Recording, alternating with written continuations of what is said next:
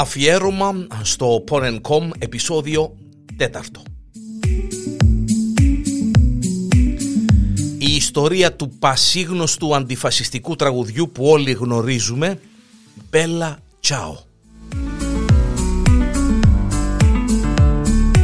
Είναι η στιγμή που ο προφεσόρ ε, σε ένα ε, κλασικό σπίτι στο τραπέζι μαζί με τον ε, Μπερλίν καταστρώνουν το σχέδιό τους για την τέλεια ληστεία της Ισπανικής Τράπεζας στη γνωστή τηλεοπτική σειρά Κάζα Λα Κάζα de Papel και ξεκινούν να σιγοτραγουδούν αυτό το τραγούδι που έγινε γνωστότερο εξαιτίας αυτής της ε, τηλεοπτικής σειράς.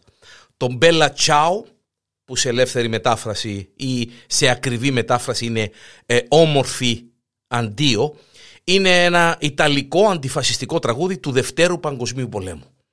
Η μουσική του τραγουδιού φαίνεται να είναι εμπνευσμένη από κάποιο παλιό παραδοσιακό τραγούδι ενώ είναι άγνωστον από ποιον έχουν ε, γραφτεί οι στίχοι.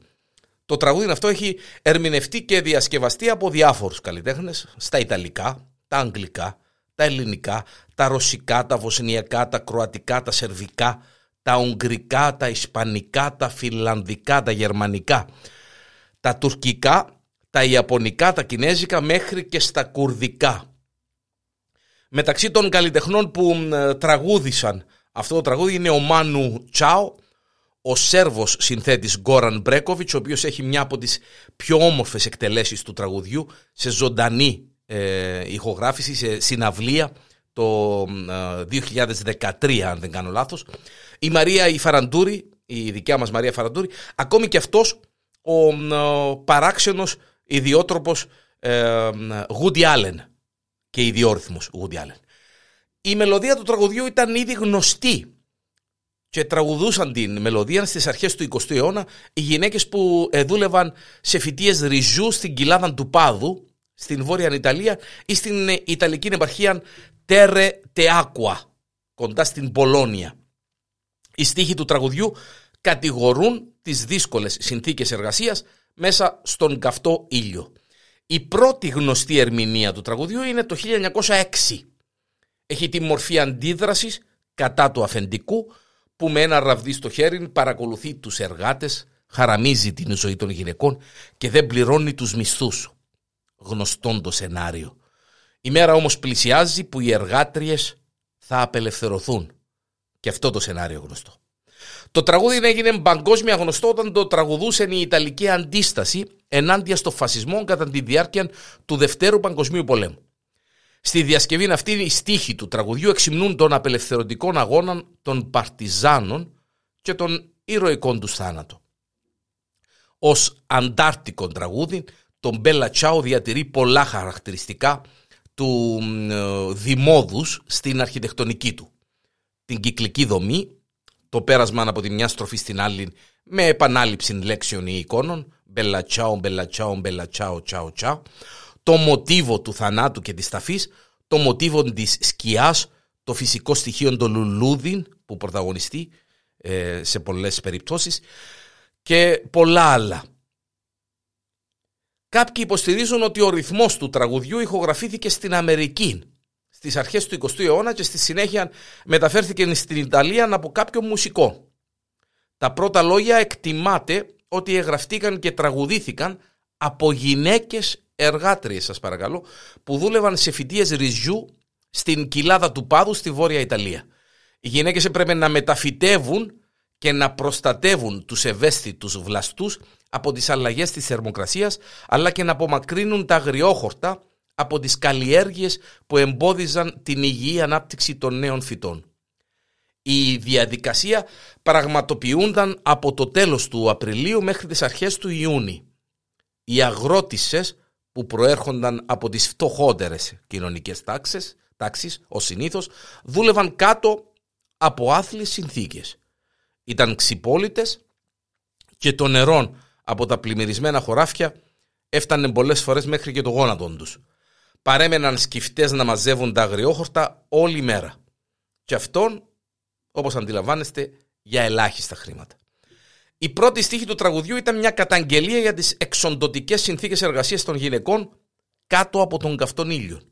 Μιλούν για το καθημερινό μαρτύριο στα χωράφια κάτω από την επίβλεψη του αυταρχικού αφεντικού που στεκόταν δίπλα τους και επέβλεπαν με ένα ραβδί στο χέρι, βέβαια, ενώ εκείνες οι καημένες ήταν σκυμμένες για πολλές ώρες να κάνουν την ίδια ακριβώ δουλειά. Οι γυναίκες έλεγαν ότι για κάθε ώρα που περνάμε μέσα στα χωράφια χαραμίζεται η ζωή μας και τα νιάτα μας. Αλλά ήλπιζαν ότι θα απελευθερωθούν και ότι θα έρθει η ημέρα που όλες τους θα δουλεύουν ελεύθερες. Η πρώτη καταγραφή του Μπέλα Τσάο με αυτούς τους ε, στίχους έγινε το 1906 στην πόλη Βερτσέλη στην Ιταλική περιφέρεια Πεδεμόντιο. Η κακομεταχείριση των γυναικών οδήγησε σε απεργίες και ξεγέρσεις στις αρχές του 20ου αιώνα. Οι αγώνες τους παρακολύονταν από εργάτες που ήταν διατεθειμένοι να πληρωθούν ακόμη και με λιγότερα χρήματα γιατί είχαν ανάγκη από δουλειά. Ή γνωστοί σε όλους μας απεργοσπάστες.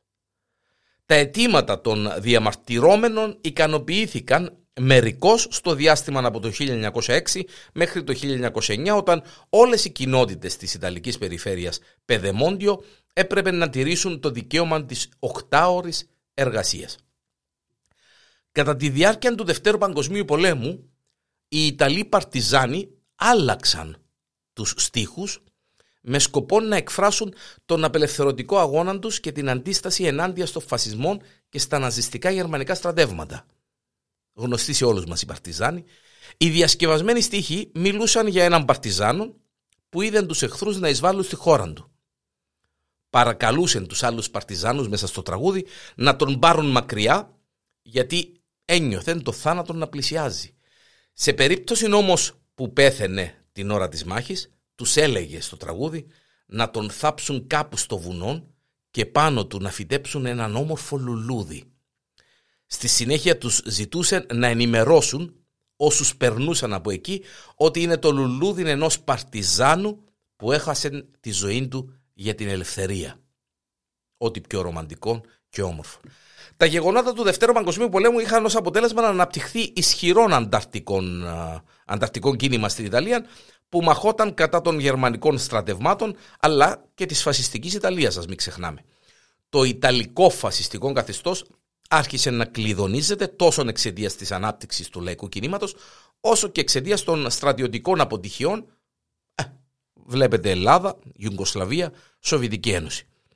Το αποτέλειωμά του ήταν η απόβαση των συμμαχικών δυνάμεων στη Σικελία, που ξεκίνησε στις 10 του Ιούλη του 1943.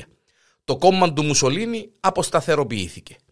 Εναντίον του στράφηκαν ακόμα και οι σύντροφοί του και αποτέλεσμα στις 24 του Ιούλη στη συνεδρίαση του Μεγάλου Φασιστικού Συμβουλίου αποφασίστηκε η ανατροπή του Μουσολίνη και ψηφίστηκε η μεταβίβαση της εκτελεστικής εξουσίας στο βασιλιάν Βίκτοραν Εμμανουήλ τον Τρίτο.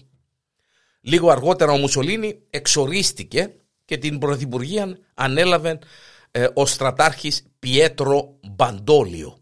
Οι εξελίξεις οδήγησαν στην εισβολή ναζιστικών στρατευμάτων και στην κατάληψη μέρους της Βόρειας Ιταλίας. Με μια εντυπωσιακή επιχείρηση, δεν ξέρω πόσοι το γνωρίζουμε αυτό, Γερμανοί αλεξιπτοντιστές, σας παρακαλώ, απελευθέρωσαν τον Μουσολίνη και τον φυγάδευσαν στα γερμανοκρατούμενα εδάφη. Αρχικά η κυβέρνηση Παντόλιο συνέχισε την κατασταλτική πολιτική του καθεστώτος Μουσολίνη, γεγονός που οδήγησε για εξεγέρσεις. Παράλληλα, προσπάθησε να προσεγγίσει τους δυτικούς συμμάχους ενώ ζητούσε από τις δυνάμεις του άξονα να απαλλάξουν την Ιταλία από σύμμαχο. Όλα αυτά οδήγησαν στην υπογραφή της συμφωνίας για την Ιταλική συνθηκολόγηση στις 3 του Σεπτέμβρη, ενώ λίγο αργότερα η κυβέρνηση Μπαντόλιο κήρυξε τον πόλεμο κατά της Γερμανίας. Το 1945 ο Μουσολίνη προσπάθησε να διαφύγει στην Ελβετία, αλλά συνελήφθη από Ιταλούς παρτιζάνους και εκτελέστηκε. Από τότε το τραγούδι Bella Ciao έγινε παγκοσμίως γνωστό και δημοφιλές. Το τραγούδι πλέον ακούγεται σε κάθε αγώνα για την διεκδίκηση των ανθρωπίνων δικαιωμάτων. Bella Ciao, η ιστορία πίσω από αυτό το αντιφασιστικό τραγούδι που ας είναι οι περισσότεροι μας το μάθαμε μέσα από την τηλεοπτική σειρά La Casa de Papel.